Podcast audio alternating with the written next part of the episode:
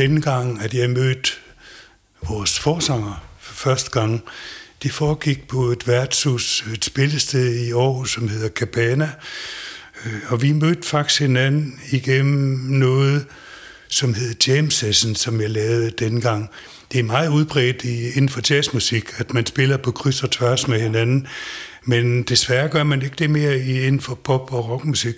Men man gjorde det i 70'erne, sidst i 70'erne, og der i start 70'erne, midt 70'erne, der mødte jeg Steffen for første gang, og det var på et sted, hvor man faktisk, hvor popmusikere, rockmusikere, og syremusikere og jazzmusikere spillede på kryds og på tværs.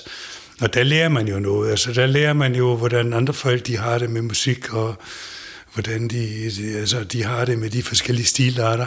Vi spillede jo noget, der hed syre rock. Også lidt inspireret af blandt andet Jimi Hendrix og Pink Floyd osv. Meget sådan noget med, at øh, numrene de varede 10-15 minutter nogle gange, hvor man fik lov til at improvisere.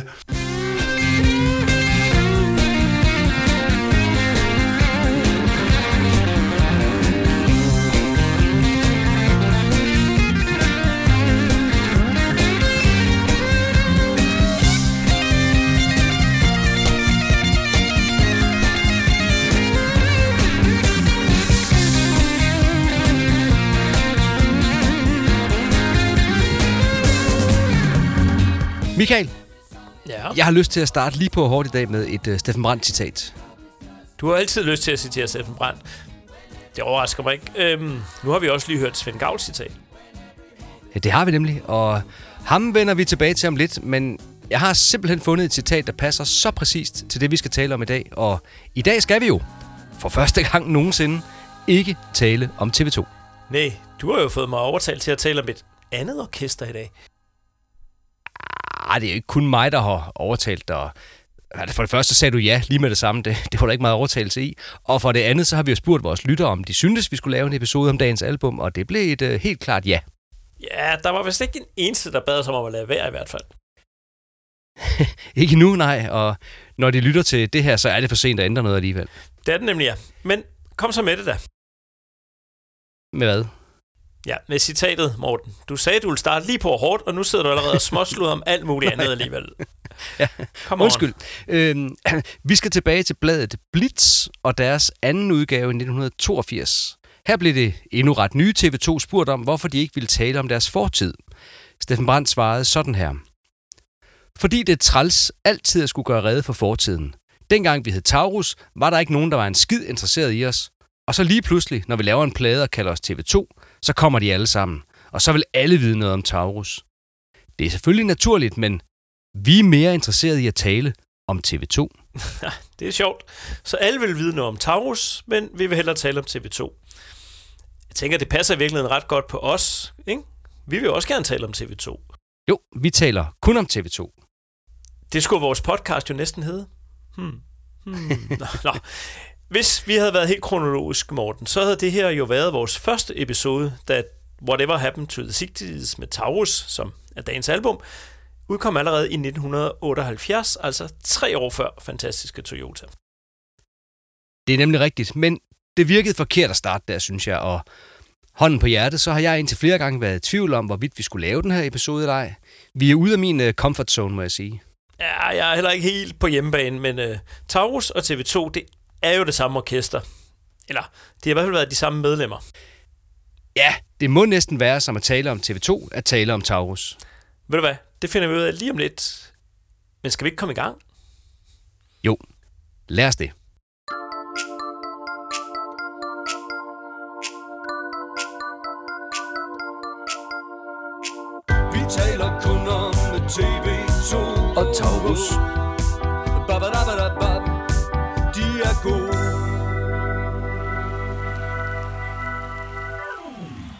Hey, øh, var der ikke lige kommet lidt med i jingle? Jo, jeg har pyntet den lidt sådan i dagens anledning.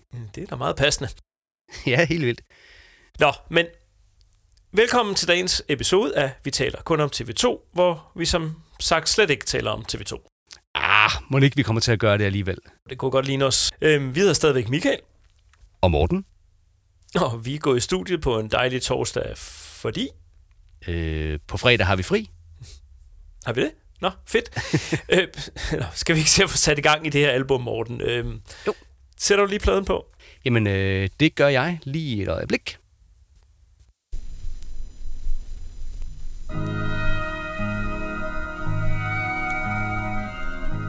Sådan der, så kører vi. Første nummer på side A er Taurus' første og eneste album. Albummet hedder som sagt Whatever Happened to the 60's, og sangen, der langsomt kommer i gang her i baggrunden, hedder Jukebox.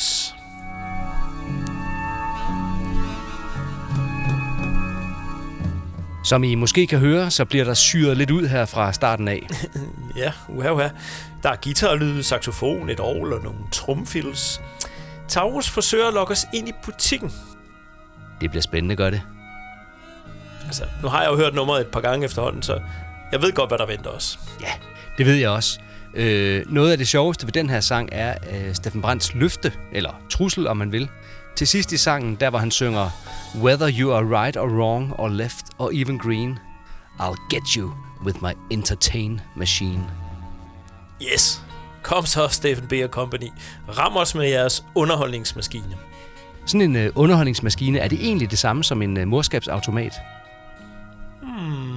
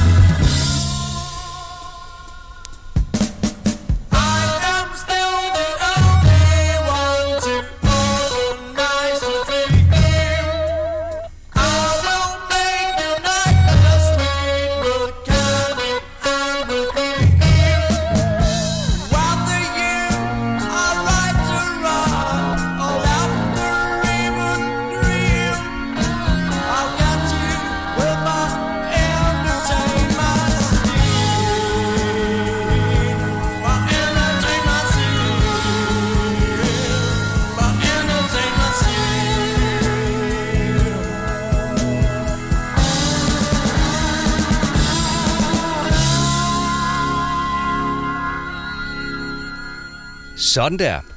De første toner fra det, der senere skulle blive vores yndlingsorkester. Ja, det startede da meget godt. Ja, det var slet ikke dårligt. Nu ved jeg ikke... Øh, jeg har jo langt fra hørt den her plade så mange gange, som jeg har hørt TV2's plader, og jeg må indrømme, at jeg nogle gange er startet på den, uden at høre den helt færdig. Så derfor så er den her sang Jukebox nok den, jeg har hørt mest, og dermed også den, jeg kender bedst.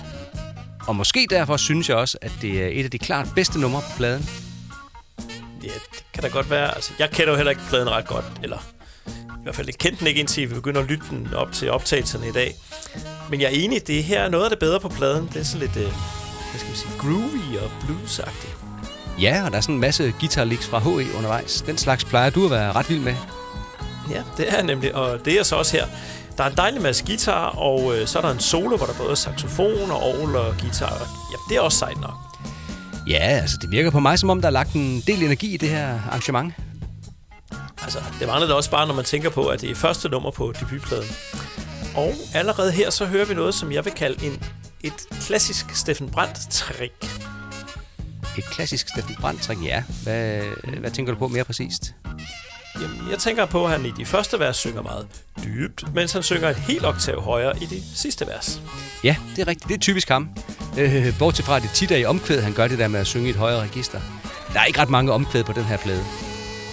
Nej, man skal virkelig være ret hardcore fan for at kunne synge med på særlig meget af det her. Øh, kan vide, om Steffen Brandt selv kan synge med, hvis han nogensinde lytter til pladen? Det er faktisk et godt spørgsmål. Mhm. Mm-hmm. Og ved du, hvad der er mere et godt spørgsmål? Øh, nej, det ved jeg ikke. Whatever happened to the 60s? Ja, det er et godt spørgsmål. Hvad blev der egentlig af de der 60'ere? Altså, jeg kan huske, at uh, Shubidua, de forsøgte at besvare det spørgsmål på Shubidua 9 i 1982. Der var en sang, der hed Tilfredserne. Mm. Men allerede fire år tidligere, i forbindelse med udgivelsen af Tauruspladen, så besvarede journalisten Jan W. Christensen fra Horsens Folkeblad faktisk det spørgsmål. Okay. Hvad sagde han så? Hvad skete der med 60'erne? Jamen, der skete det, skrev han, at vi måtte høre på alt for mange bands, der brugte en stærk musikalsk baggrund til at køre trip, der blev mere og mere egopræget og mere og mere højbrynet, så ingen forstod, hvor de ville hen. Vi hørte for mange bands, hvis halvfilosofiske tekster ikke sagde folk en kæft. Kistelåget smækkede på over mange såkaldt progressive rockgrupper. De glemte simpelthen publikum, og derfor glemte publikum også dem. Derfor giver jeg heller ikke Taurus' LP mange chancer hos det pladekøbende publikum. Ouch! ja, hvad skal man sige til den smør? Han fik jo da ret i, at pladen ikke blev en decideret storsællert, og måske kan jeg også godt se, at Taurus' tekster til en vis grad kan fremstå som halvfilosofiske, og måske ikke helt i øjenhøjde med den gennemsnitlige pladekøber. Nej, altså, de der tekster, altså, jeg ved snart ikke, hvad jeg skal sige om dem. Jeg har, altså, jeg har svært med helt at koncentrere mig om at finde ud af, hvad de handler om. Altså, de siger mig ikke rigtig noget. Nej, sådan har jeg det også. Men jeg har dog læst dem igennem som en del af researchen til i dag, og enkelte gange dukkede der faktisk noget sjovt og overraskende op. Okay. Ja, altså for eksempel nu i den næste sang, Mr. Divine, der er en linje, der lyder Buy yourself a mantra, it's cheap to run. Relax and relax in your own private sun. Steffen Brandt synger simpelthen om en privat sol, ligesom i Monas Solarium, hvor hele verden drejer og danser rundt og rundt om dig i dit helt private solsystem.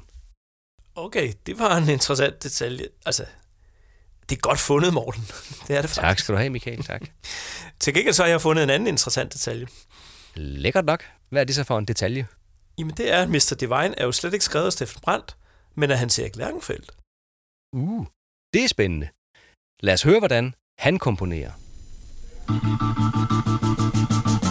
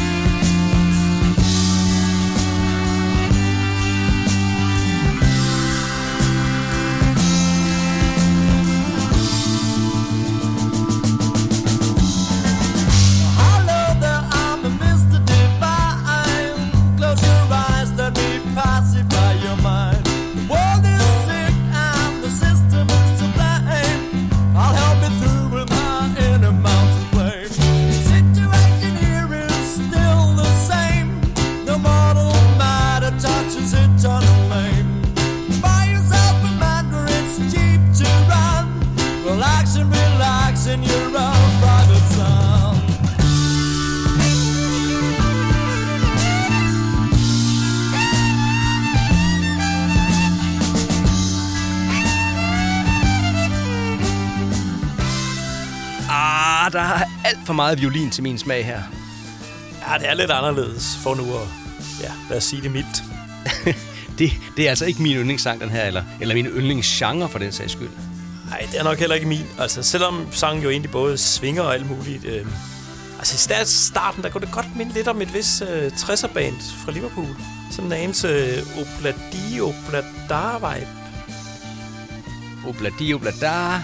Ah, oh, måske en lille smule, men Kom nu.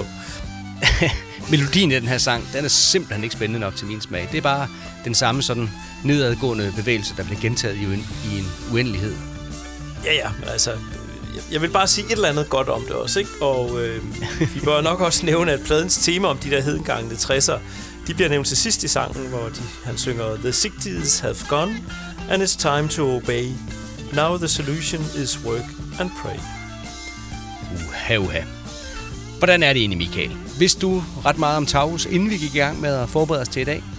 Nej, det kan man ikke sige. Altså, jeg vidste selvfølgelig godt, at TV2 havde spillet sammen under navnet Taurus, inden de blev til TV2. Og at nogen efterfølgende har påstået, at TV2 bare stod for Taurus version 2. Ja, altså, den teori har vi skudt ned i en tidligere episode af podcasten. Ja, indtil flere gange endda, som jeg husker det. Mm. Og jeg vidste selvfølgelig også, at de havde lavet den her plade, som jeg da også havde lyttet til et par gange, men altså, dyrket den, det har jeg nok ikke. Hvis du mere end det? Nej, det var sådan cirka det, tror jeg. hvis, hvis du meget mere end det, Morten, sådan hånden på hjertet. Nej, det vil jeg faktisk ikke prale af, og jeg tænker, at mange af vores lyttere har det på nogenlunde samme måde. Så jeg synes, vi måske skulle komme med nogle kolde facts allerede nu. Både om orkestret Taurus og om selve albummet, som vi lytter til i dag. Det lyder som en rigtig god idé, faktisk. Godt så. Jeg vil øh, starte med at sige, at vores kolde facts normalt bygger på grundig research, selvfølgelig, men også på en bunke af paratviden. Og den der paratviden, den er ikke så stor, når det kommer til Taurus. Nej, og øh, kilderne de er jo heller ikke så sikre, som de plejer at være. Dels var Taurus ikke så trænet i at give interviews og promotion til medierne, og så er der faktisk også nogle modstridende oplysninger, som hister her. Og så er det så også begrænset, hvad de selv kan huske om mødetiden. Vi har selvfølgelig spurgt dem, og det vender vi tilbage til om lidt, men det er også fair nok, tænker jeg, at alle detaljer om, hvad der foregik, hvor og hvornår dengang, ja, helt nede midt i 70'erne, ikke står sådan helt skarpt i rendring. Var det ikke øh, Jakob Havgård, der engang sagde, at hvis man kunne huske 70'erne, så havde man ikke været der? Jo, jeg tror også, han har sagt noget i den retning. Så med de forbehold in mente, så synes jeg godt, du kan trykke på knappen. Den her knap, Jep, den der. Mere end kolde facts i, og stencil som mig. Taurus startede vist nok i oktober 1973 med blandt andre Steffen Brandt og Svend Gavl som medlemmer. Deres sange var på engelsk, og musikken beskrives typisk som en blanding af fusionsjazz, noget Pink Floyd-agtigt og noget Hendrix rock. Og i 1975, så kom Hans Erik Lærkenfeldt og Georg Olsen med. På grund af Svend Gavls tyske aner, så spillede de mange jobs syd for grænsen. Blandt andet som opvarmning for kraftværk. Deres første og eneste album, Whatever Happened to the 60s, blev indspillet fra november 1976 til februar 1977 i Knax's Feedback-studie i Viby. Men på grund af problemer med en pladekontrakt og en pladeselskabskonkurs, udkom den først i februar 1978 på genlyd. Der kommer flere detaljer om den historie lidt senere i dagens episode. Yes. Udover de velkendte fire bandmedlemmer medvirker Anne Linde, Lis Sørensen og Johnny Gellet på kor, mens Ole Kyl spiller saxofon, og Flemming Fiol Torsbro håndterer violinen. Bemærk i øvrigt, at øh, H.E. han også er krediteret som sanger. Ja, det er rigtigt. Det står der faktisk. Jeg kender altså overhovedet ikke hans sangstemme godt nok til at kunne høre, hvornår han synger undervejs. Nej, det gør jeg så heller ikke. Øhm, Jeg har aldrig set ham stå med en sangmikrofon. Pladen er produceret af Finn Olofsson, mens Ole Lauritsen stod for lydteknikken. Og hvis navnet Finn Olofsen lyder bekendt, så er det måske fordi han, udover at være producer, også er kendt som både komponist, guitarist og musikforlægger. Han har produceret for blandt andre Pia Rau, Erik Lasse Mathilde og Lars Lilholdt, og han har som guitarist spillet med for eksempel bandet Ake og med Anne Linnet. Og de der Ake, det var et forholdsvis stort navn på det her tidspunkt, og Taurus gav faktisk øh, koncert sammen med den, nu skal jeg se, hvad der står her, den 21. januar 1978 i Ballerup. Før nævnte Johnny Gellet, som Morten snakkede om, han var sanger i Ake. Man kunne købe pladen for 49,5, og det var der så mange, der gjorde, at den ikke blev regnet som et flop, men så få, at den heller ikke kunne kaldes en succes. Altså, jeg har aldrig købt den, øh, og nu Mm. skal man være heldig, hvis man kan få fat i den. Her i optagende stund i aftes, der var jeg faktisk på en blå avis, og der er faktisk lige nu et eksemplar til salg for omkring 1600 kroner. Okay. Det kan være, at det er allerede solgt, når du lytter til det her, men den dukker altså op en gang imellem, hvis der er nogen, der er interesseret. Vi har faktisk også spurgt TV2, om det ikke kunne være sjovt at genudgive albummet, men det er der vist ingen aktuelle planer om. Nej. I det pressemateriale, der blev udsendt i forbindelse med udgivelsen, kunne man læse følgende. Pladen er lavet over temaet, hvad blev der egentlig af de glade 60'ere? Hvad skete der med alle drømmene og de mennesker, som drømte? Gruppen skildrer vemodigt, men stærkt, længslen tilbage til drømmene om det nye menneske og den nye verden. Og skarpt, og med ironi, beskriver de, hvad drømmene endte i. Konklusionen er ikke opmuntrende, bristede illusioner, individuelle præstationer og gold underholdning. Coveret, det er meget enkelt. På en lys baggrund, så står der bandnavn og albumtitel. Og så er der en stor død flue, og det ved jeg altså ikke, hvorfor. Nej, det ved jeg heller ikke. Men hvis nu du lige prøver at sammenligne coveret med coveret fra Shubidua 4, som udkom året før, altså i 1977, der er også en lys baggrund og et insekt i midten. Kan det være sådan en hilsen til det albumcover måske? Ah, det havde jeg ikke lige tænkt på, men ja, altså, jo, måske. Altså, Shubidua, de lavede så insektet udgør midten af bandnavnet, altså Shubi Dua. Mhm. Mm-hmm. Altså, også selvom den der bi, hvis mest ligner en vips, men øh, det er jo en anden historie. ja, det er en helt anden historie. Øh, og hvis Taurus skulle have gået lignende ud, så skulle de også have erstattet deres bandnavn med tegning af en tyr. Øh, og så langt gik de ikke. Nej, heldigvis. På pladens bagside, så er der et billede af en lille dreng i fuld 70'er beklædning med hue og øreflapper og lapper på buksernes knæ. Billedet er sort-hvid, men han står med et dannebrugsflag i hånden, som går ud over billedets kant, og flaget er i farver. Ja, det billede kender jeg godt, for det har jeg som plakat derhjemme. Øh, der kan man endnu bedre se, at han står på nogle græsbeklædte trappetrin, som jeg gætter på er på Aarhus Stadion. Øverst på plakaten står der så Taurus, og under billedet står der Ny Dansk LP, sammen med information om, hvor man kan booke Taurus, både i Danmark og i Vesttyskland. Plakatbilledet er taget af Kjeld Johansen, mens layoutet bliver krediteret Grafiksmeden. Okay, der står ellers her i coveret, at det er Niels Frøbert, der har stået for fotograferingen. Mhm. Det kan være, at det er ham, der har taget billedet af fluen, Morten. Eller måske det der billede inde på inderposen, hvor orkestermedlemmerne de sidder på noget, der ligner et hotelværelse i deres islandske svætter og hygger sig. Ja, det kan da godt være. Det er forresten et mærkeligt billede. Hvis du ikke ejer pladen, så prøv lige at lave en billedsøgning efter det album, så, så burde det være til at finde. Ja, så er den anbefaling givet videre. Lad os komme videre, og øh, med endnu en tekst, der på en eller anden måde peger fremad mod noget, som TV2 senere skulle komme ind på. Ja, for i TV2's motorvej lærer vi jo, at man skal en tur forbi kiosken og købe blade, chokolade og kassettebånd, inden man kører afsted på motorvejen. I Taurus havde de andre ritualer. I sangen, der er startet her i baggrunden, står Steffen Brandt uden for en snel imbis ved den tyske autobahn med en ost i hånden. Og det må så næsten være de Everlasting Gorgonzola. For det hedder sangen i hvert fald. I was here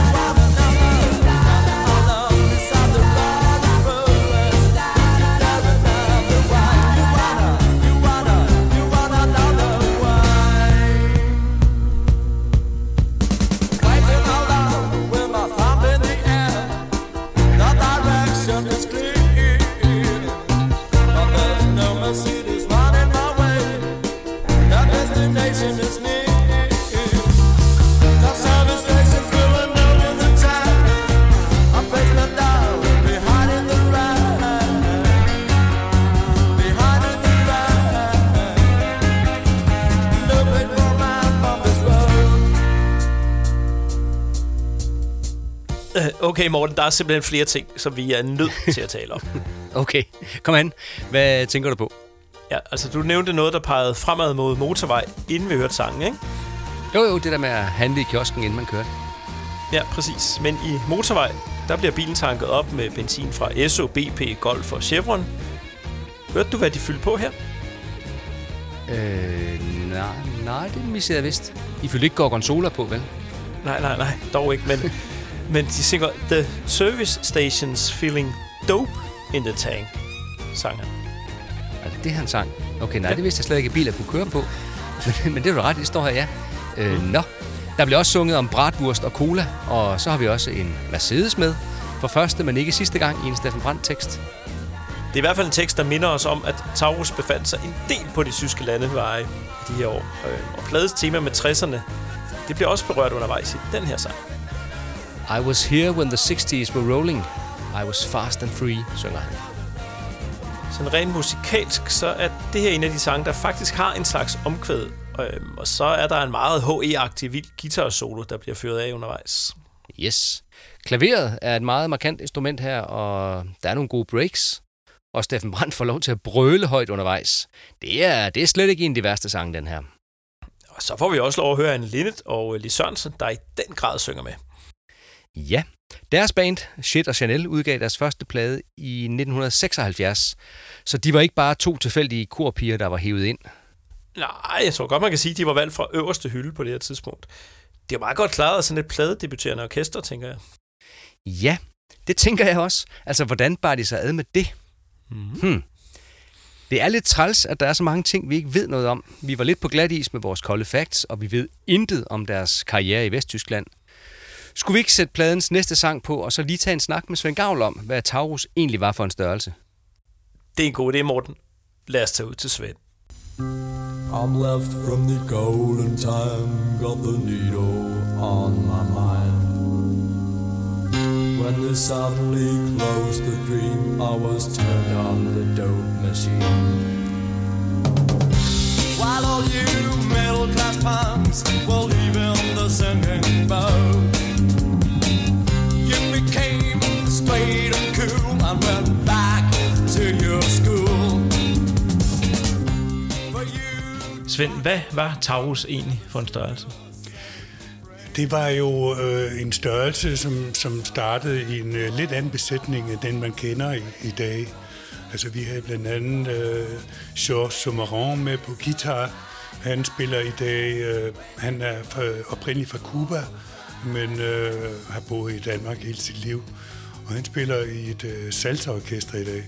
Men han var meget inspireret af Pink Floyd for eksempel, og var rigtig god til at lave sådan de der langsomme guitar-soloer, hvor man virkelig kan, kan svømme hen. Ikke? Så havde vi en øh, bassist med, der hed Benny Pedersen, som øh, er en rigtig dejlig fyr. Ikke? Og så var der Steffen og mig, og vi øh, viste, det var mere eller mindre os, der, der startede Taurus i sin tid. Og det var jo med engelske tekster, den første plade, der havde lavet med engelske tekster, som Steffen skrev. Fordi det gjorde alle dengang. Der var stort set ikke rigtig nogen, der, der, der sang på dansk. Og så var det sådan mere eller mindre noget syre rock, hvor vi så begyndte at, at, at spille på nogle lokale spillesteder, Vestergade 58 og Cabana i, i København, øh, Pjat i Aarhus. Og øh, det var sådan nogle steder, hvor man spillede fem gange øh, tre kvarter. Så det var... så, vi havde jo ikke så mange sange, så vi var nødt til at lave nogle af sangene til kvarters tid, ikke? så vi kunne fylde tiden ud. Det, det, så det er det, man gjorde dengang. Jeg fik, jeg fik en aften til at gå på, på den måde der. Og det er jo noget, der virkelig giver rutine og, og, og, øh, og noget øh, ryggrad, ikke? Som, man, som man ikke rigtig finder mere i dag, fordi der findes ikke rigtig nogen steder, og måske inden for danstoppen, ikke? er der stadigvæk nogle steder, hvor, hvor du skal spille fire eller fem sæt i rap, ikke? Ja, men... Øh... Men ikke inden for popmusik eller rockmusik. Og, og når vi spiller i dag, altså vi spiller over næsten aldrig mere end, end 75 minutter, ikke? fordi sådan er tingene tilrettelagt efterhånden. Men var der, havde, havde, havde Taurus fans? Altså nogen, der kom for at se jer decideret? Altså, Altså, jeg vil nok sige, at vi havde fans lokalt i Aarhus. Men altså, når vi begyndte at nærme os øh, Bornholm eller Vestjylland, ikke? så kunne vi ikke være sikre på, at, at folk de blev en aften igennem. og jeg kan huske, øh, der var en enkelt gang i, i, i Vestjylland, hvor vi efter tre fire sange blev bedt om at, at stoppe, øh, og vi fik, øh, fik vores penge alligevel.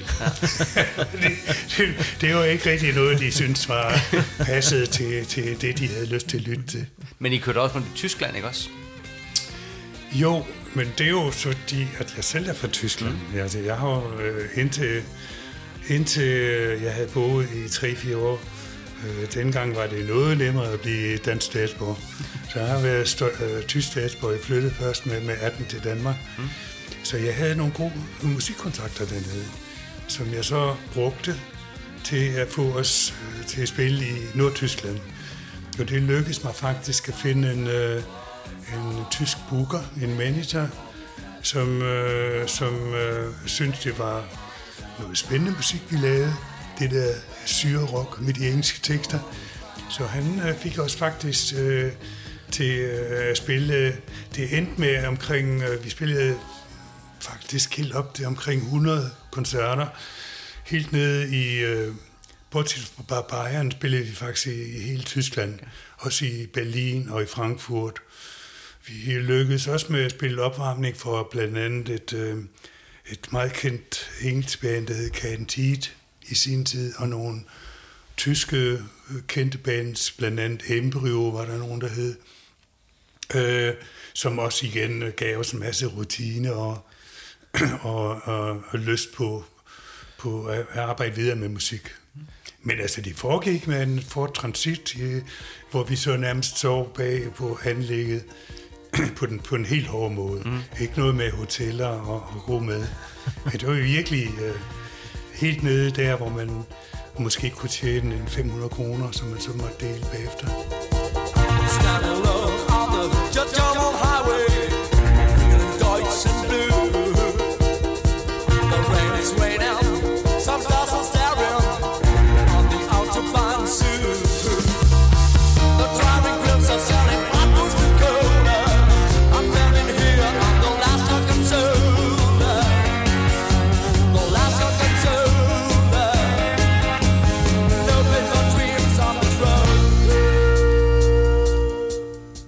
huske noget fra indspillingerne til den her Taurus-plade? Hvordan, hvor var I henne, og hvordan foregik Det det? foregik i øh, Knæk-studie, som hed Feedback mm. i Viby i Aarhus.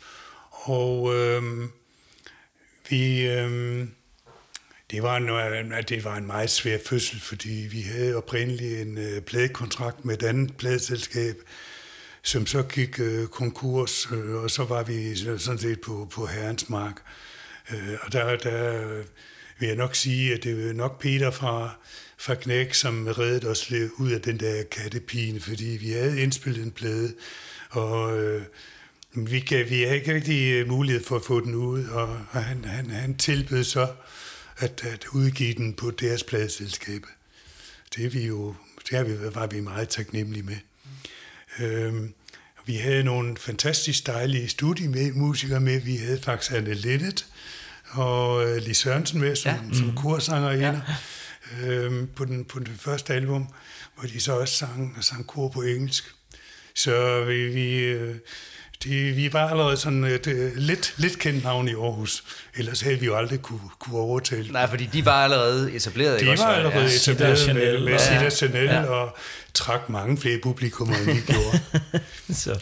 Men altså, jeg må jo indskyde, at øh, jeg samtidig med, at vi udgav den plade, der havde jeg et lille sidegeschæft på noget, der hed Musikernes Kontakt.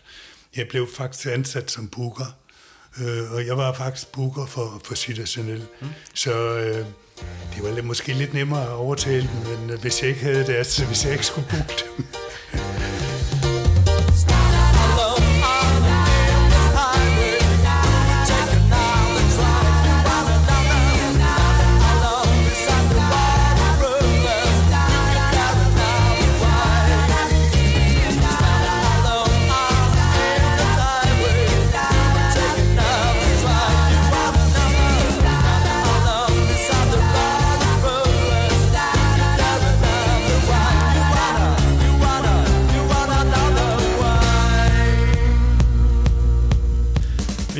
lytter til den plade i dag, altså, hvad, hvad tænker du om den nu? Jamen altså, det er jo, øh, altså, hvis, altså, måske kan man sige, at der var måske ikke noget TV2, hvis ikke vi havde lavet den. Nej.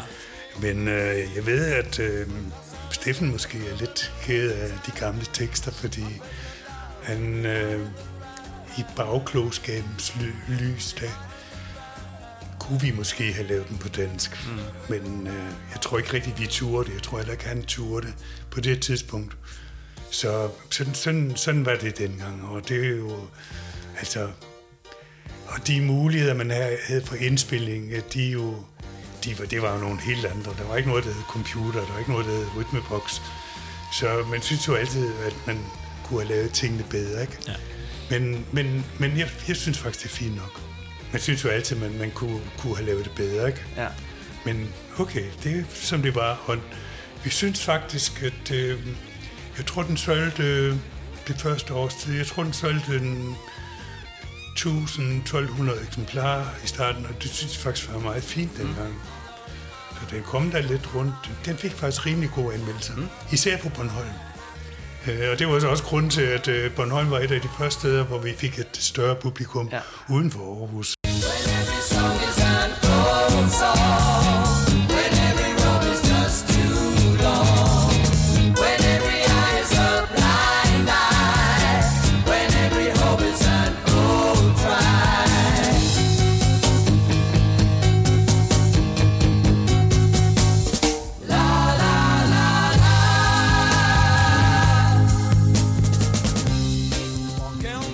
I bare startede som TV2, indspillede en enkelt plade som The Beautifuls. Overvejede I nogensinde at indspille en øh, Taurus-plade mere? Øh, øh, det er jo et øh, godt spørgsmål, men altså det vi lavede, øh, da vi lavede TV2, der synes vi jo selv, at vi virkelig brød med Taurus musik, brød med hele den, øh, den musik, som var øh, specielt for Taurus, nemlig den der form for øh, syre rock, som kendetegner blandt andet Pink Floyd og Jimi Hendrix osv. Altså, vi var, vi var helt, helt vildt fascineret over den der hurtig rock og, og øh, Manchester-musikken, fra, som kom fra England. Og jeg var specielt inspireret meget af den nyeste New Wave-musik, som kom fra Tyskland. Øh, og prøvede at lokke de andre til også at lytte til tysk musik, der var fremme på det tidspunkt. Så vi synes, øh, og Taus og den musik, vi lavede, den- det var overstået kapitel. Vi ville starte på en frisk med et nyt navn, med et nyt udtryk, musikudtryk, nyt grafisk udtryk. Og I er også Øh, blevet klippet korthåret. Ja, også det. Altså, det, var, det jo både det visuelle og det musikalske. Og, så, så vi ville, øh, så vi, vi, havde, vi har aldrig spekuleret på at, at, at lave, altså Taus var overstået kapitel også på det tidspunkt. Men kan du godt finde på at finde pladen frem og høre den igen? Eller er det flere år siden, du hørte det sidste? Ja, det, det, det kan det da, helt klart. Mm. Altså, men det er jo fordi, det sætter nogle gamle minder i gang, ikke? Øh, og øh, jeg har jo, altså, jeg tror, vi alle sammen stadigvæk er voldsomt inspireret, både af Jimi Hendrix og Pink Floyd, bare, bare for at nævne, for at nævne dem, ikke? Mm. Så jeg synes, det er jo fantastisk musik, ikke? Altså, det kan vi jo ikke øh, lade være med. Vi kan jo ikke løbe fra vores... Øh, Altså, når man er teenager, den, den musik, man, man lytter på det tidspunkt, øh, den vil jo nok forfølge en resten af, af sine dage. Det gælder også de unge i dag. Ja. Altså, Ja. det, det, det, det, det, det kan man ikke løbe fra. Bare se på os.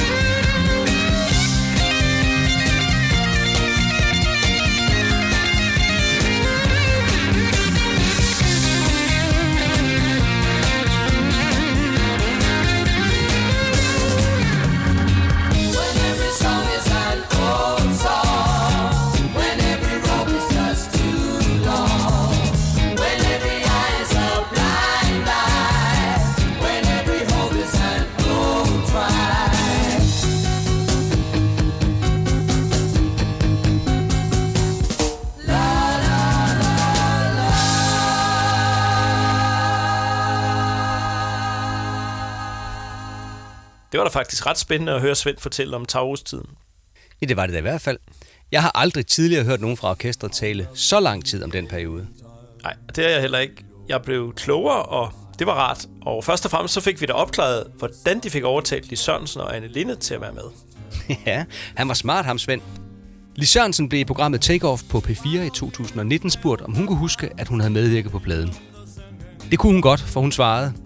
Det var jo i opstarten der i Aarhus, hvor TV2 hed Taurus, og jeg var inde og synge kor på et engelsk album, kan jeg huske, de lavede. Vi kendte jo hinanden fra bymiljøet, og alle kendte hinanden, der spillede. Steffen læste litteratur på universitetet, tror jeg, så han var sådan temmelig intellektuel i sammenhængen. Det har jo så også vist sig senere, at han har hele det her parallelle med, at der er mange verdener i hans tekster. Så har jeg jo også spillet med Georg Olesen, der har været med i mit orkester. Hans Erik Lærkenfeldt spillede jeg med i nogle jambands. Og Svend var booker på vores bookingbureau, så dem kendte jeg rimelig godt dengang. Ja, der er forresten ikke noget med, at Georg Olsen han er med i den der øh, Lis Sørensens musikvideo til øh, Mine Øjne, de skal se. Jo, det tror jeg faktisk, du har ret i. Det var i hvert fald på den tid, han var med i hendes band.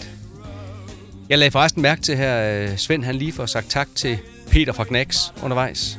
Ja, det bemærker jeg også. Og så må jeg mig lidt over, at det måske er fordi, at Steffen Brandt er ked af de engelske tekster, at vi ikke får lov at få en genudgivelse af pladen. Jamen, hvad er han ked af? Ja. Er det linjer som I'm left from the golden time, I've got the needle on my mind, som han synger i When Every Song is an Old Song, som var den, vi hørte her efter vores snak med Svend? Det er det måske, eller måske er det i virkeligheden, fordi melodien i starten af den her sang minder så meget om fantastiske Toyota. Ja, det kan også godt være. Men ellers er lige præcis den her sang faktisk en af dem, som jeg godt kan tage mig selv i at gå og nynne. Ikke kun fantastiske Toyota-starten, men, men omkvædet, som sangen jo faktisk har. Ja, og jeg har skrevet i mine noter, at sangen er tæt på at være en popsang, og der faktisk er en ret fed bas undervejs. Jamen, det er der da. Med lidt held kunne sangen måske være blevet et lille hit. Men øh, ved du hvad, Michael? Nu har vi faktisk hørt albumets første side, eller side A, som den hedder. Og øh, så er det blevet tid til B-siden, med andre ord. Ja, det er det jo så.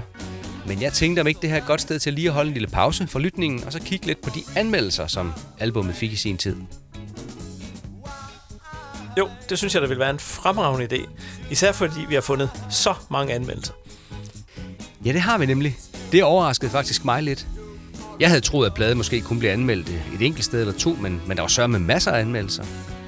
Ja, og øh, fordi de er så gamle, og fordi de fleste af vores lytter med garanti aldrig har læst den, så synes jeg faktisk, vi skal bruge lidt tid på dem den her gang. Jeg er fuldstændig enig. Jamen øh, dejligt. Må jeg starte med at vælge en? du giver den bare gas, Michael. Godt. Så vil jeg starte med den her fra Holbæks Amts Venstreblad, hvor Jørgen Rasmussen under overskriften En halvdød mellemvare om de glade 60'ere skrev disse hårde ord. Teksterne er gennemgående ret gode, men desværre virker melodimaterialet slapt og til tider søvndysende kedeligt. Det kunne der dels rådes bod på, hvis musikerne havde været så fabelagtigt dygtige, at de kunne sprøjte lidt liv og energi ind i foretagendet. Det er de ikke. Anne Linnet og Lis Sørensen kvikker lidt op med korsang. Det er hårdt tiltrængt. Taurus' forsanger mangler både stemmekvalitet og personlighed. Uha, uha. Hårde ord mod den kære Steffen Brandt. Den nye Frederikshavn-avis var inde på noget af det samme i deres anmeldelse, som havde fået overskriften Gumbetung rockmusik. Hør en gang. For ofte bliver teksterne unuancerede og stive. Taurus er famlende over for det kødfulde emne. Teksterne virker separeret og isoleret fra hinanden. Der tages fat på mange fronter uden at gå nye veje ind i stoffet. En varieret og kraftbetonet instrumentalside er med til at bringe Taurus godt op ad stigen mod den plads i anerkendelsens hjørne, enhver musiker og kunstner drømmer om. Ikke siden Ake og Alrunerod har Danmark for alvor fostret en gruppe med samme gumbetunge, drevne rockspil. Det er følsom og varm musik, med en noget spinkel og svag vokalside. Altså, jeg skal lige forstå, det bliver ordet gumbetung brugt som noget positivt. det, det lyder næsten sådan. Det er egentlig ret sjovt. Amtsavisen Randers, de havde den 24. februar 1978 en overskrift, der lød noget mere entydigt positivt. De skrev simpelthen Aarhus Rock med drømmedebut. Ja, hold da op. Drømmedebut lige frem. Ja, det lyder meget godt, ikke? jo, det gør det da. Men helt så positivt er det heller ikke. Ordet drømmedebut refererer vist i lige så høj grad til det der med, at pladen blandt andet handler om, hvad der blev af drømmene fra 60'erne. Anmeldelsen den lyder, eller lød sådan her. Hvad blev der af de glade 60'ere og alle drømmene og de mennesker, som drømte dem? Dette tema er debutpladens røde tråd, gennem hvilket Taurus i selvkomponerede numre og tekst forsøger at skilte 60'ernes drømme om det nye menneske og den nye verden. Den aarhusianske rockgruppes drømmedebut må siges at være hederlig, det danske gennemsnitsniveau for rockmusik taget i betragtning. Pladens nummer er rigeligt varieret. Selv på et godt stereoanlæg er det ikke let for den opmærksomme lytter at få fat i alle tekster. Det er et held, at de er tryk på pladens inner Pladekopperets bagside er prydet af et billede af en lille dreng med Dannebro i hånden, men alligevel synges alle tekster på engelsk. Og sangeren er garanteret ikke født i England. Men er en dansk pladedebut trods alt et hederligt forsøg fra Taurus.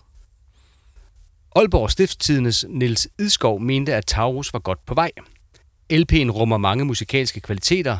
Både sang og instrumentering ligger over det, der kan forventes af en debuterende gruppe. Og stilen ligger tæt op ad Knacks, uden dog at kunne blive forvekslet med bysbørnenes indspilninger. Uh, altså de der knacks, eller those knacks, som man vil sige dengang. Med den næste anmeldelse, så bliver vi i Nordjylland, for jeg har fundet en anmeldelse fra Vendsyssel Det er en sikker og ganske vellydende debut, Oceanske Taurus får med denne LP. I hvert fald på den rent musikalske side. Gruppen laver gode, til tider meget flotte melodier, og de er også noget behendigt arrangeret for de dygtige instrumentalister, der findes i gruppen. Først og fremmest tangentspilleren Steffen Brandt. Teksterne er lidt for snirklede efter min smag, og så ovenikøbet på engelsk, helt uden grund. Den plade bliver aldrig solgt uden for Danmark. Den vokale side er i øvrigt også Taurus' absolut svageste. Men musik er der bestemt i gruppen. Ja, den er sjov, den anmeldelse. Det er ikke ret tit, at Steffen Brandt er blevet fremhævet som bandets bedste instrumentalist, men det bliver han da her. Ja, men han bliver også slået ned på gulvet igen med kommentaren om, at den vokale side er Taurus' svageste. Ja, ja, blæse hvad med det? Hvad betyder den slags, når man bliver rost for sit overspil?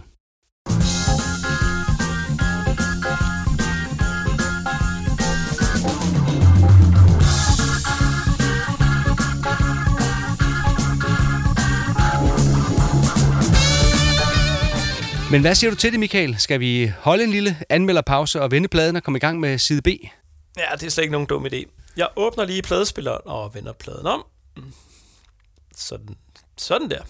Yes, hvilken øh, sang er vi kommet til nu? Jo, Intelligence Service. Sæt den bare i gang, Michael.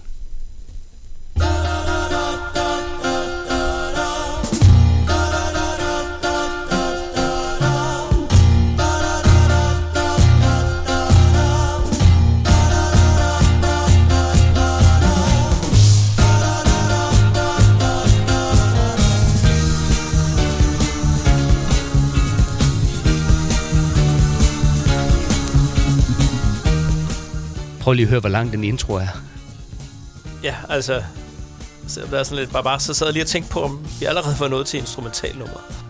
Nej, nej, der kommer tekst, bare roligt. Lige om lidt så påstår Steffen Brandt, at han kender systemet og ved, hvordan han skal ændre det. Interessant. Ja, meget.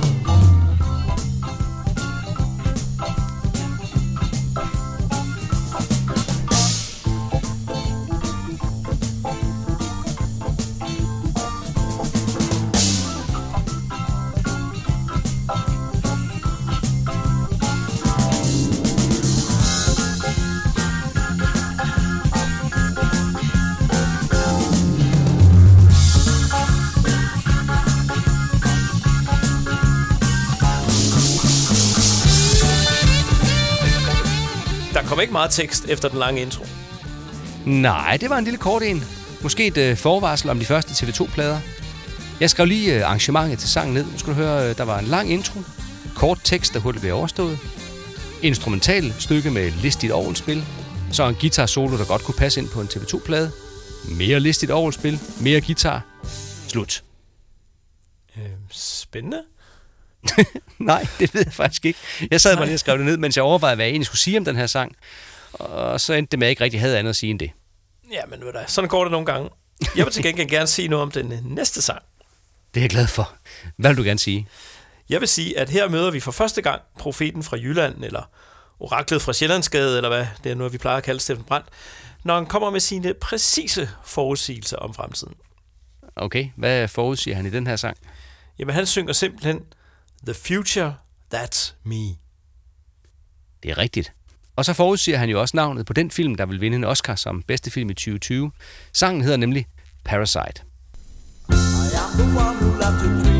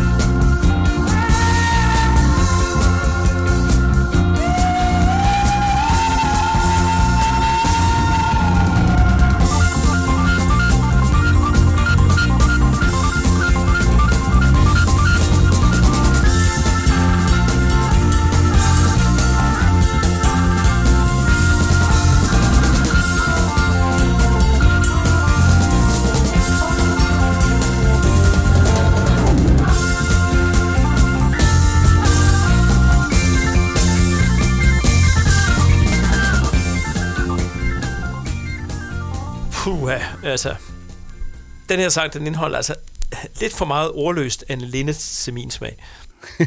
Også til min smag. Men øh, ellers så fortsætter vi da i det poppede spor her, indtil øh, Steffen Brandt fyrer helt op for året til sidst. Ja, og lige der, der kom jeg til at tænke på Old-soloen fra Don't Get Me Started. Ja, det er sjovt, det gjorde jeg også. Øhm, og så konstaterede mit øh, melodiøre, at det her var endnu en melodi, der startede højt op, men så ellers bare gik nedad og nedad, uden rigtig at blive forløst. Ja, altså... Det, det var ikke noget særligt, den melodi, hvis jeg lige skal sætte de ord på. Må jeg ikke godt sætte et helt andet stykke musik på nu, Morten? Øh, jo, det må du gerne. Er det med Taurus? Nej, Okay. Er det med TV2? nej. Hør du bare. Danmarks dejlige skønne øer, ja, I tilgiver mig nok, jeg har valgt. Solskinsøen i Østersøen til daglig, så bliver den nu kaldt. Bornholm, Bornholm, Bornholm, du min dejlige ferieø. Bornholm, Bornholm, Bornholm, ved den herlige Østersø. Hey, fedt. Skal vi til koncert? Nej, desværre ikke, men vi skal til Bornholm, skal vi. Ja, okay. Det er også næsten lige så godt. Ja, eller næsten. Men som du ved jo, så starter alle TV2's koncerter med netop den her sang, fordi TV2, med egne ord, har et helt særligt forhold til Solskinsøen i Østersøen. Mm. Og det særlige forhold, det startede allerede i Taurusdagene, hvor det var en Bornholmer-avis, der bragte den allerførste rigtig positive omtale af orkestret. Til BT sagde Steffen Brandt sådan her i 2010. Inden vi blev til TV2, udsendte vi under navnet Taurus et album, som fik en forside på anden sektion af Bornholms Tidene og en meget rosende omtale. Det læste en Bornholmsk arrangør, som hyrede os og regnede med, at vi ville samle fulde huse. Det gjorde vi så ikke. Og da vi spillede på døren, altså stort set 0, var vi nødt til at blive hængende på Bornholm, indtil vi kunne få overtalt nogen til at sende et mindre pengebeløb. Vi overnattede i soveposer i gudsfri natur i bakkerne uden for Gudhjem, og opdagede, hvor dejlig øen kan være. Senere smuglede vi os selv ombord på færgen, siddende oven på anlægget bag i bilen. Med til historien hører, at journalisten, som skrev den meget rosende omtale i avisen, var praktikant fra Aarhus, og måske ikke helt uvildig. Præcis. Øh, og den artikel med rosende omtale fra forsiden af anden sektion på Bornholms Tidene, Den, den øh, har du fundet? ja, det har jeg nemlig. Prøv lige at se her. Jo, 11. marts 1978. Jamen, der sidder de jo, drengene. De ser så unge og så behåret ud. Ja, der er langt hår over hele linjen, og prøv lige at se Svend fuldskæg. ja, vi har lagt billedet op på vores øh, Facebook og Instagram, så hvis du får lyst til at se det, så kan du bare finde det der. Yes.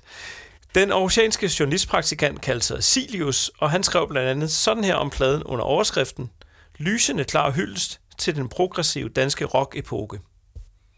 Der går år imellem, at man oplever en så stærk debut fra et dansk rockorkester. Lækker, progressiv, melodiøst og fede, oppumpede orgelrytmer. Den der med den tykke gulvbas og hammerentønden med creme på. Man har skruet tiden lidt tilbage og givet pokker i den teknificerede rå eller pæne rock, og i stedet lavet musik, som den lød, da den virkelig var på vej til noget dejligt fornyende. Taurus har formået at holde sig op af den oprindelige tykke lyd, med forvægt på de blodsbeslægtede instrumenter, ovl, bas og trommer, og med gitaren som det frie instrument. Pladen har mange helt fornuftige tekster, til en afveksling fra, hvordan de fleste er. Den bærende, dominerende kraft i Taurus er organisten, Steffen Brandt, som også har skrevet hovedparten af melodierne. Men også de øvrige musikere, Georg Olesen på bas, Svend Gav trommer og Hans Erik Lærkenfeldt er fine musikere, og gruppen toner virkelig frem som en sammenspillet enhed. Hold Bum. nu op. Står der slet ikke noget negativt så? Jo, han slutter af med en noget barsk vurdering af Steffen Brandts evner som sanger. Svagest står i midlertid vokalerne, som betjenes af Steffen Brandt, skriver han og fortsætter. Indimellem lyder Brandt lidt hen i retning af Dog Enkel fra det længst hedegangende Iron Butterfly. Og han sang nu ikke særlig godt. Jeg har øh, spurgt Svend Gavl, om de kendte denne Silius privat. Han svarede, at de ikke kendte ham, men at han måske havde været til nogle af Taurus' mange koncerter i Aarhus. Nogle gange, sagde Svend, spillede de endda fem dage i træk på blandt andet Vestergade 58. Og på disse mange og lange aftener på spilstederne blev det, som Svend Gavl sagde allerførst i dagens episode, er til nødvendigt med nogle lange numre med en masse improvisationer. Og måske derfor er der også et instrumentalnummer på pladen. Det nummer hedder Whatever Happened to the 70s, og det lyder sådan her.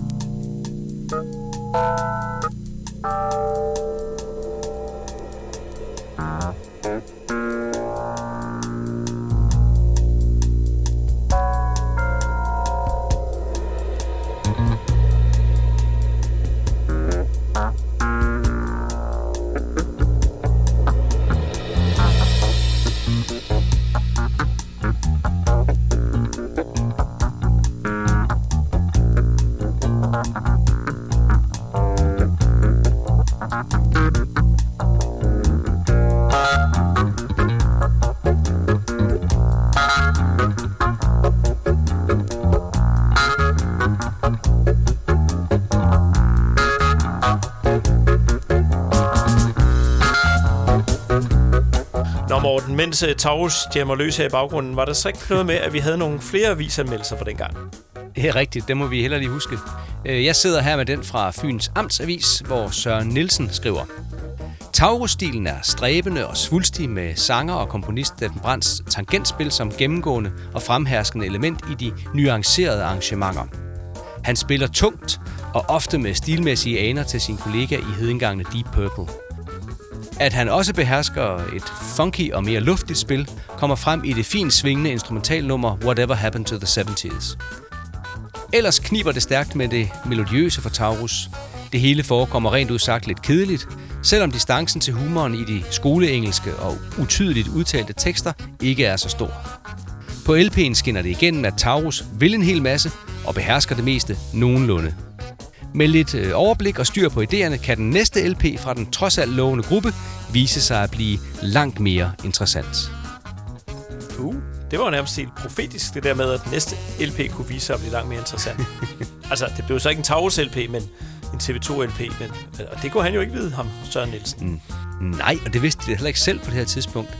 Men det er da lidt sjovt, at ham her skriver, at det kniber stærkt med melodierne, når nu ham fra Vendsyssel skrev, at de havde meget flotte melodier. Altså, sådan er det med anmelder, Morten. Det troede jeg efterhånden, du havde fundet ud af.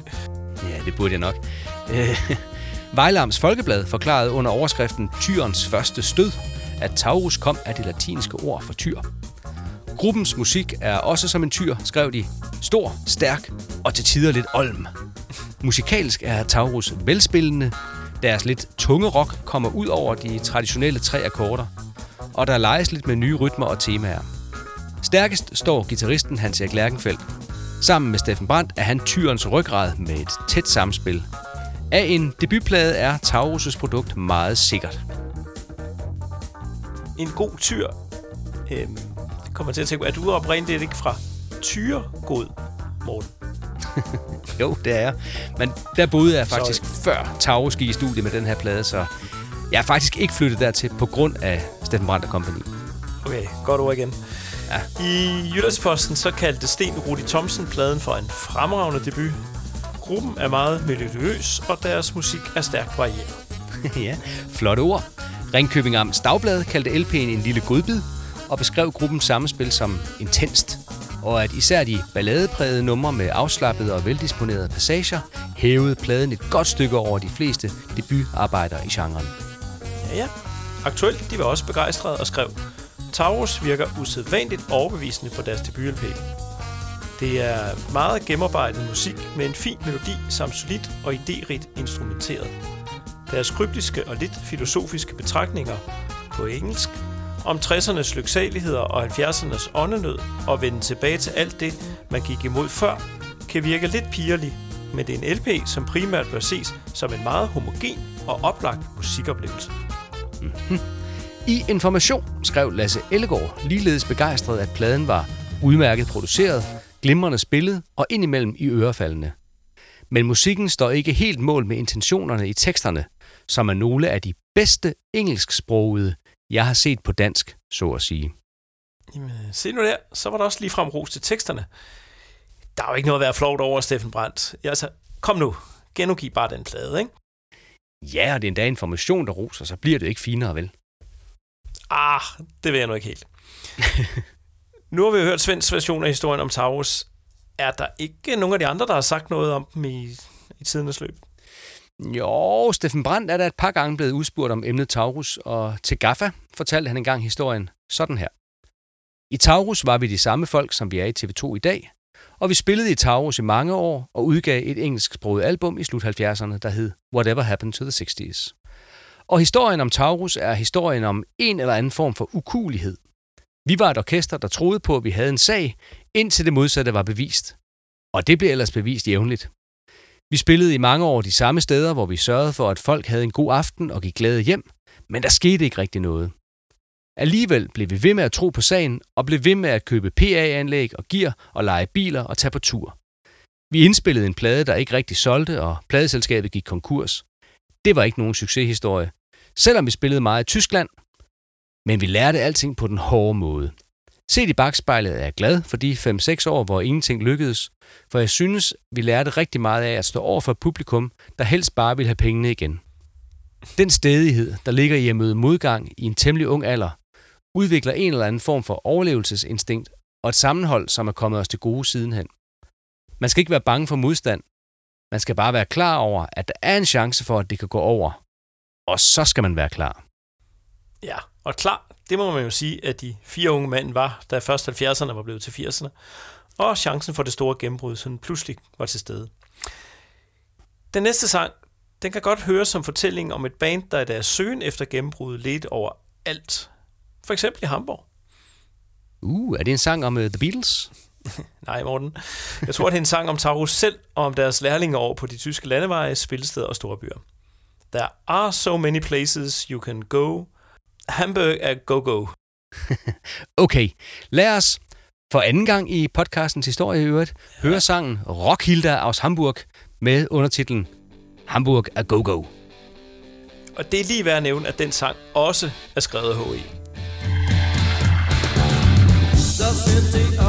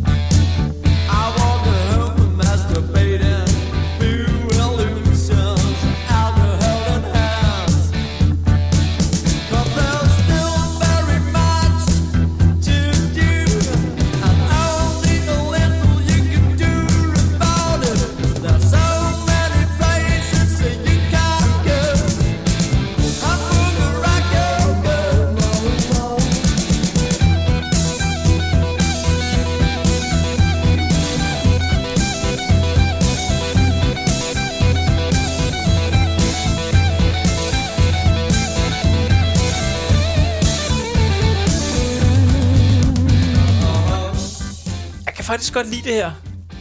Lidt. Ja, det er ikke så kompliceret. Det er sådan lidt mere øh, klassisk rock and roll end meget af det andet på pladen. Ja, og så er der det der synge med-agtige øh, ahaha, ahaha noget også. Ja, og en slags omkvæd er der også blevet plads til. Hører jeg dig lige sige ordet hitkvalitet igen? Ja, det er tæt på.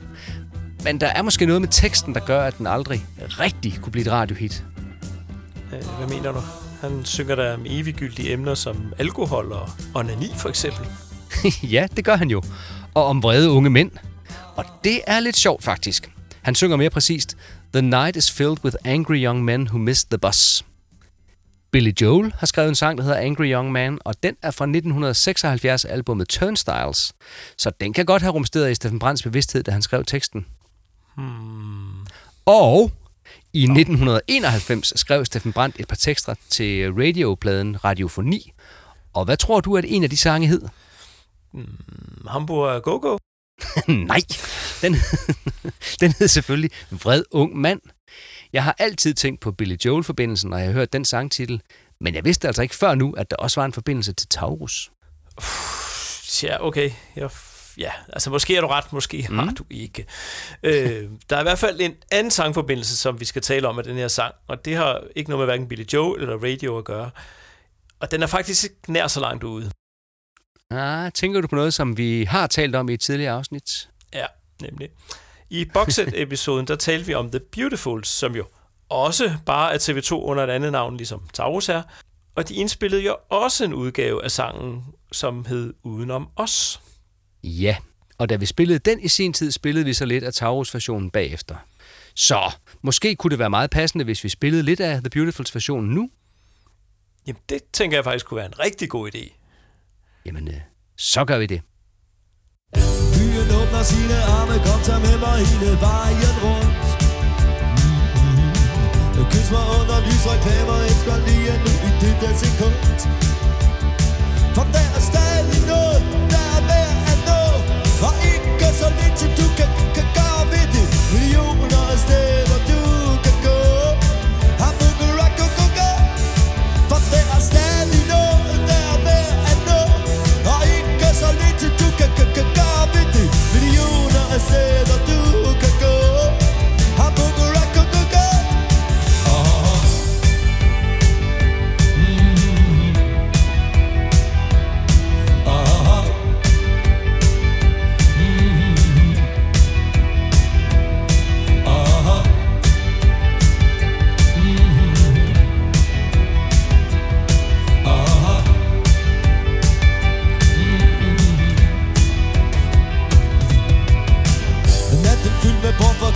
som aldrig når den sidste bus ah, Og kører planer ud til krydset om hvad Sverige drøner uden om os For den er stadig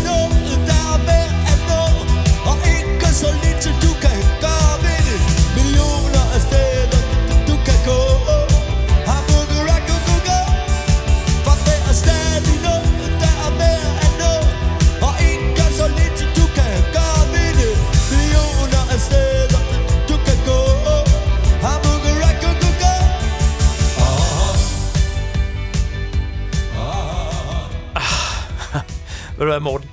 Det var helt rart at høre Steffen Brandt synge på dansk igen.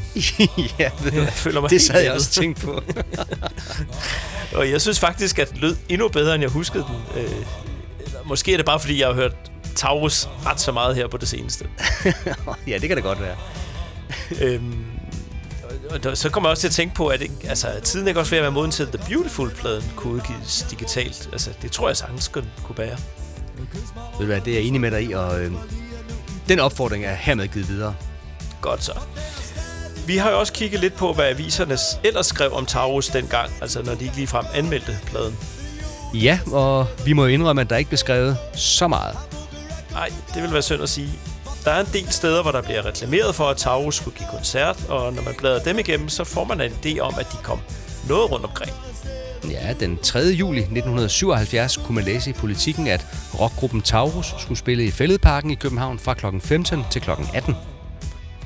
Og den 26. maj 1978 afholdt Aarhus Musikkontor et arrangement i Saltlæret på Gamle Kongevej på Frederiksberg, hvor Taurus og Little Rock spillede. Under Taurus' navn blev der gjort opmærksom på, at de havde udgivet en LP. Og i Jyllandsposten kunne man den 3. marts 1978 læse om Taurus' turné, der skulle gå fra netop den 3. marts til den 26. maj. Og den tur skulle så efterfølges af en femdages tur til Vesttyskland. Og den 2. juni skulle Taurus så spille i det røde pakhus i Frederikshavn.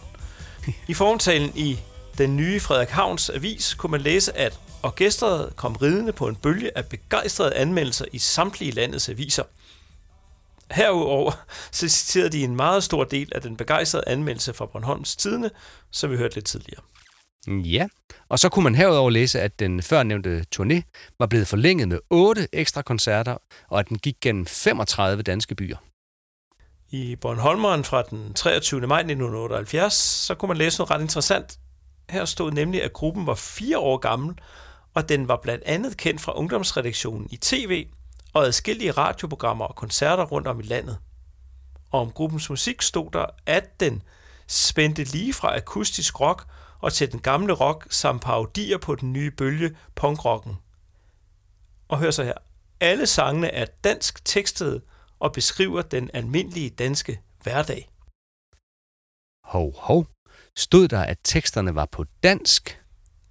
Det gør det nemlig. Så lige her, altså i maj 1978, kun tre måneder efter, at deres engelsksprog album endelig var blevet udgivet, så var TV2, undskyld, Taurus altså begyndt at synge på dansk.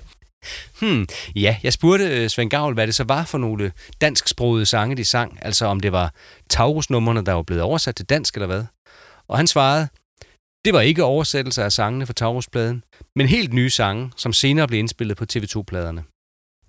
Ah, det er ret spændende det her, Morten. Mm-hmm. Altså i historiebøgerne, så står der jo ellers, at TV2 blev dannet ved årsskiftet 1980-81, og det var der, de begyndte at synge på dansk. Ja, øh, historien skal skrives om nu, og det passer faktisk også meget godt med en artikel fra Politiken den 18. februar 1979, hvor Torben Bille havde skrevet en artikel, der hed Taurus på besøg. Her kunne man læse det her. Under Dansk Rocks første division bliver der kæmpet hårdt i de lavere rækker for at gøre sig gældende i et land, der helt naturligt udgør et meget lille og hurtigt mættet marked. Enkelte af disse anden divisionsgrupper har kastet blikket sydpå og opdaget det tifold større vesttyske marked. En sådan gruppe er Aarhusianske Taurus, der lørdag spiller i musikcaféen i huset i Magstræde kl. 21.30. Fra en noget tung kontinental rockstil er gruppen de senere år begyndt at arbejde mere personligt, og sidste år udkom debutalbummet Whatever Happened to the 60s. En plade, der på grund af genvordigheder med gruppens første pladeselskabskontrakt, havde været så længe undervejs, at det truede med at hæmme gruppens kunstneriske udvikling. Således synger gruppen i dag på dansk, mens alle albumets sange er på engelsk og 3-4 år gamle, som de jo nåede at blive inden Gnaxes pladeselskab Genlyd vågede pelsen for projektet. I dag består Taurus af Steffen Brandt, gitarristen Hans-Erik Lærkenfeldt, bassisten Georg Olesen og trommeslageren Svend Gavl. Gavl er også en flittig arbejdskraft i det musikerejede arrangør, arrangørbyrå Aarhus Musikkontor. I efteråret indtrådte Shit og Chanel-bassisten Lone Poulsen i gruppen, hvor hun synger og spiller tangentinstrumenter. Hun fortsætter dog sideløbende i Shit og Chanel. Øh, nu, nu må det stoppe. Først fandt vi ud af, at Taurus sang på dansk, Mhm. og nu fortæller vi også vores lytter, at orkestret havde et kvindeligt medlem. Ved du hvad, Ja. Morten? Jeg har lige gjort plads på kaminhylden herover til en kavling. Skeletterne vælter ud af skabene i dag.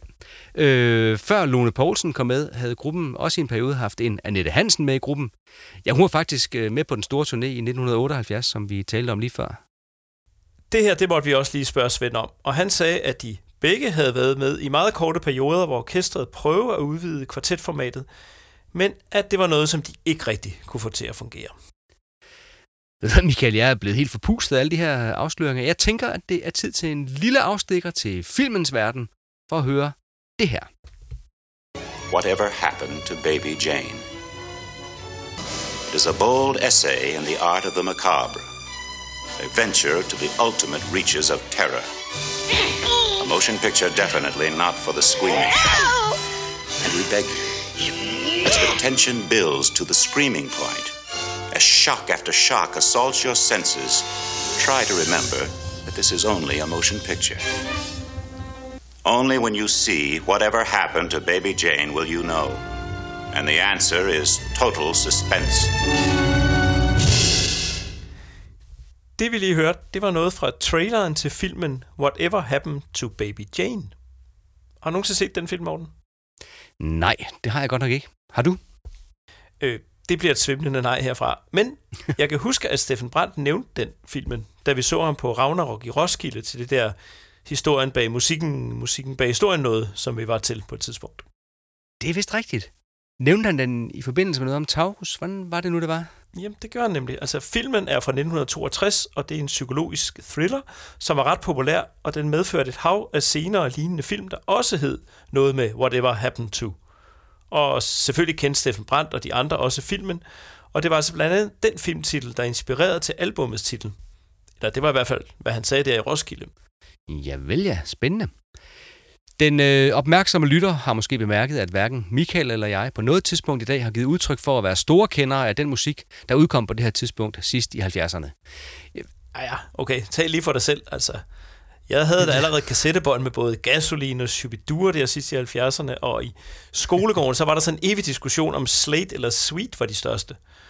Og desuden så satte mine forældre ofte plader på deres BO-anlæg med blandt andet Abba og Bamses Venner, Peter Belli, Johnny Reimer, John Mogensen og den slags. Øhm, forresten, apropos John Mogensen, kan du gætte, hvad hans album fra 1975 hedder? Øh, pas på de knaldrøde seler. Nej, det, jeg ved ikke. Det hedder simpelthen Taurus. Ah, Og på den plade, det, altså det er en kæmpe plade, der er numre som Ensomhedens Skade nummer 9, og Den Gamle Violin, og Nina Kære Nina ja, vel ja. Jamen, øh, så fik jeg lige en lynindføring i 70, sen 70'ernes øh, musik i det Strøm Eriksenske hjem. Øh, jeg tror faktisk, for den, for den her tid, der kendte jeg kun Shibidua. Altså, jeg kender selvfølgelig også de der navne, som vi tidligere har nævnt som inspirationskilder for Taurus, altså Pink Floyd og Jimi Hendrix og sådan nogle, men jeg tror altså ikke, jeg lyttede til dem dengang i 70'erne, og øh, det er jo heller ikke de bands, jeg har dyrket allermest. Nej, og det har jeg så heller ikke. Jeg kender også godt Pink Floyd og Jimi Hendrix, men jeg er mere. Nå, Nå ja, det gør du Beatles. trods alt. Okay. Fantastisk. Øhm, når jeg lytter til Whatever Happened to the 60s i dag, så kan jeg sagtens høre, at aviserne dengang havde ret i, at Taurus inspiration stammer fra for eksempel Pink Floyd.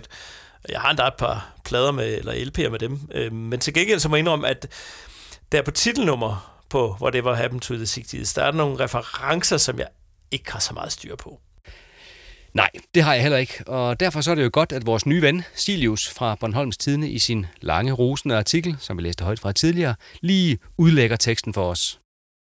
På titelnummeret, skriver han, fordyber Taurus sig lidt i den udvikling og tilbageskridt, som nogle af 60'ernes store navne har gennemgået. Her nævnes navne som The Doors, Grace Slick fra Jefferson Airplane og The Who. Ja, og så har han ellers skrevet hele teksten til sangen i artiklen. Øh, den vil vi så ikke læse højt for, at vi vil lade jer høre den i stedet. Ja, og den kommer her. Whatever Happened to the 60s, og det er samtidig pladens sidste nummer. In a way it's sad.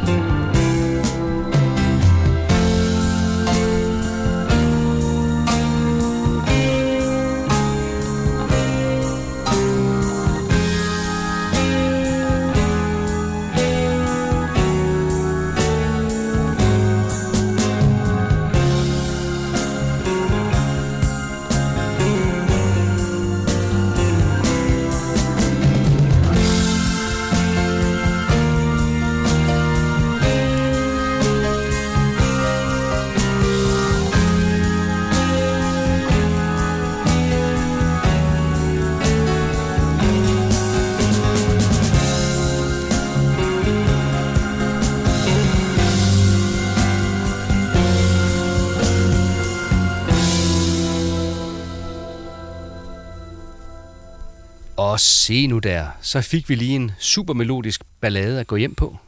Med et par meget lange guitar-soloer. Mm, Ja, det bliver jeg jo egentlig helt glad for, kan jeg mærke. Ja, sådan dejligt. Melodien er lagt meget højt i starten af versene, øh, så højt, at det ikke lyder helt ubesværet, selv for Steffen Brandt. Men han var selvfølgelig heller ikke helt så trænet nu på det her tidspunkt. Nej, det var jo, der er jo ingen af dem, der var, men altså, allerede da pladen udkom, så havde de jo fået meget mere erfaring, end da de indspillede den, fordi der gik det der år imellem, ikke? Og hvis jeg skal sige noget overordnet om pladen, så er noget af det første, jeg tænker på, at den fremstår helt vildt rodet, med en masse stilarter. ja, det er jeg enig, enig med dig i. Til politikken sagde Steffen Brandt så sent som i 2015 sådan her. Når jeg ser tilbage, kan jeg se, at vi var endnu meget rundede af tidens udtryk, uden på noget tidspunkt at træffe et konsekvent valg. Vi spillede bare det, vi syntes var sjovt. Det er også fint nok, men på et tidspunkt var vi nødt til at fokusere al den energi, vi havde, i en eller anden retning. Ja, og hold da op, hvor var de fokuseret. Næste gang nogen hørte fra dem på fantastiske Toyota i 1981. Ja, der var det et noget anderledes orkester, der trådte frem, med en stil, der nok var inspireret af blandt andre kliché, men som også, skulle det vise sig, i den grad var deres egen. Oh ja, yeah. og hvis man vil høre lidt om det, så vil jeg anbefale, at man spoler tilbage til episode 1 af vores podcast, og så ellers bare tager det hele fra en ende af. ja, gør endelig det. Og mens du alligevel lytter, så må du meget gerne kvittere med en femstjernet anmeldelse, hvad enten du lytter via Apple Podcasts eller Spotify. Det hjælper os med at nå bredere ud med podcasten, og vi vil så gerne have, at alle TV2-fans får mulighed for at høre den. Om ikke andet, så er hele podcasten i hvert fald fyldt med god musik. Ja, øh, om ikke andet. om vi skal kalde TV2 for pop eller rock eller poprock, er en diskussion, som vi har taget løbende gennem mange af podcastens episoder. Vi behøver ikke diskutere, hvilken stilart Taurus spillede, for det havde de selv styr på. I avisen Der Nordschleswiger stod der nemlig i april 1978, at gruppen, da de turnerede i Vesttyskland, kaldte deres musik for Käserock aus Dänemark. Så Osterok fra Danmark. Præcis. Altså, den var ny for mig. Øhm, vi spurgte Svend Gavl, om det var et kendt begreb i musikverdenen, det der kæserok. Og han svarede, at øhm, der skete rigtig meget på den tyske musikscene, og på det tidspunkt, så man prøvede at finde nogle passende beskrivelser som krautrock og kæserok, som siden havde udviklet sig til New Wave og erobrede verden med navne som Kraftwerk, Can og Tangerine Dream. Ja, så glemte han da helt at nævne TV2. Øh, ja, det gjorde han da egentlig. Det var vist en fejl.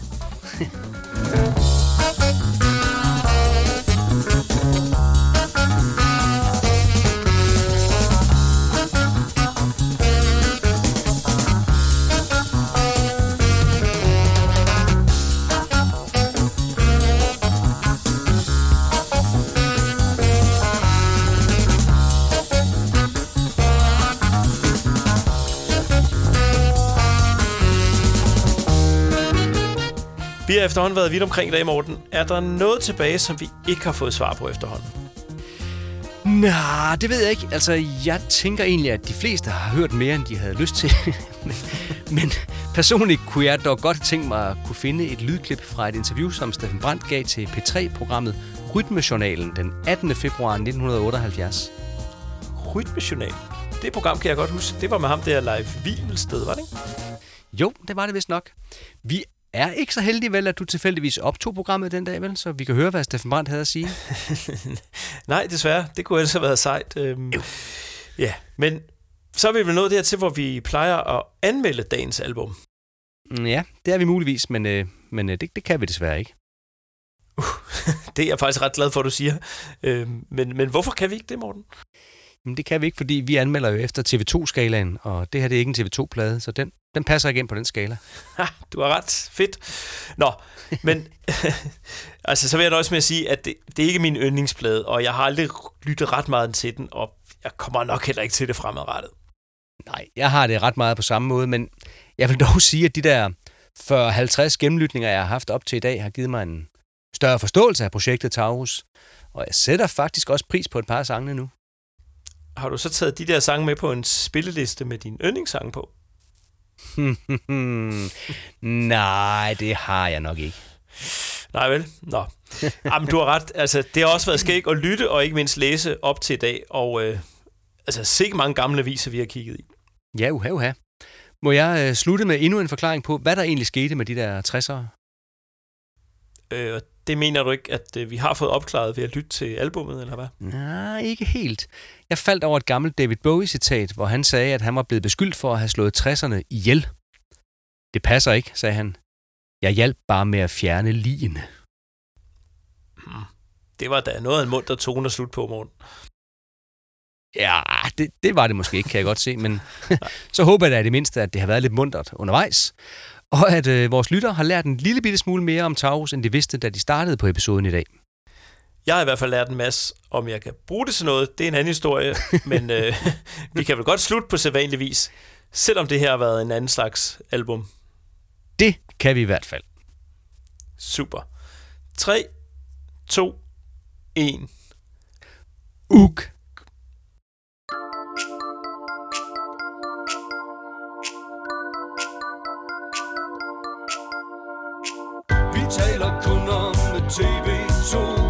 Og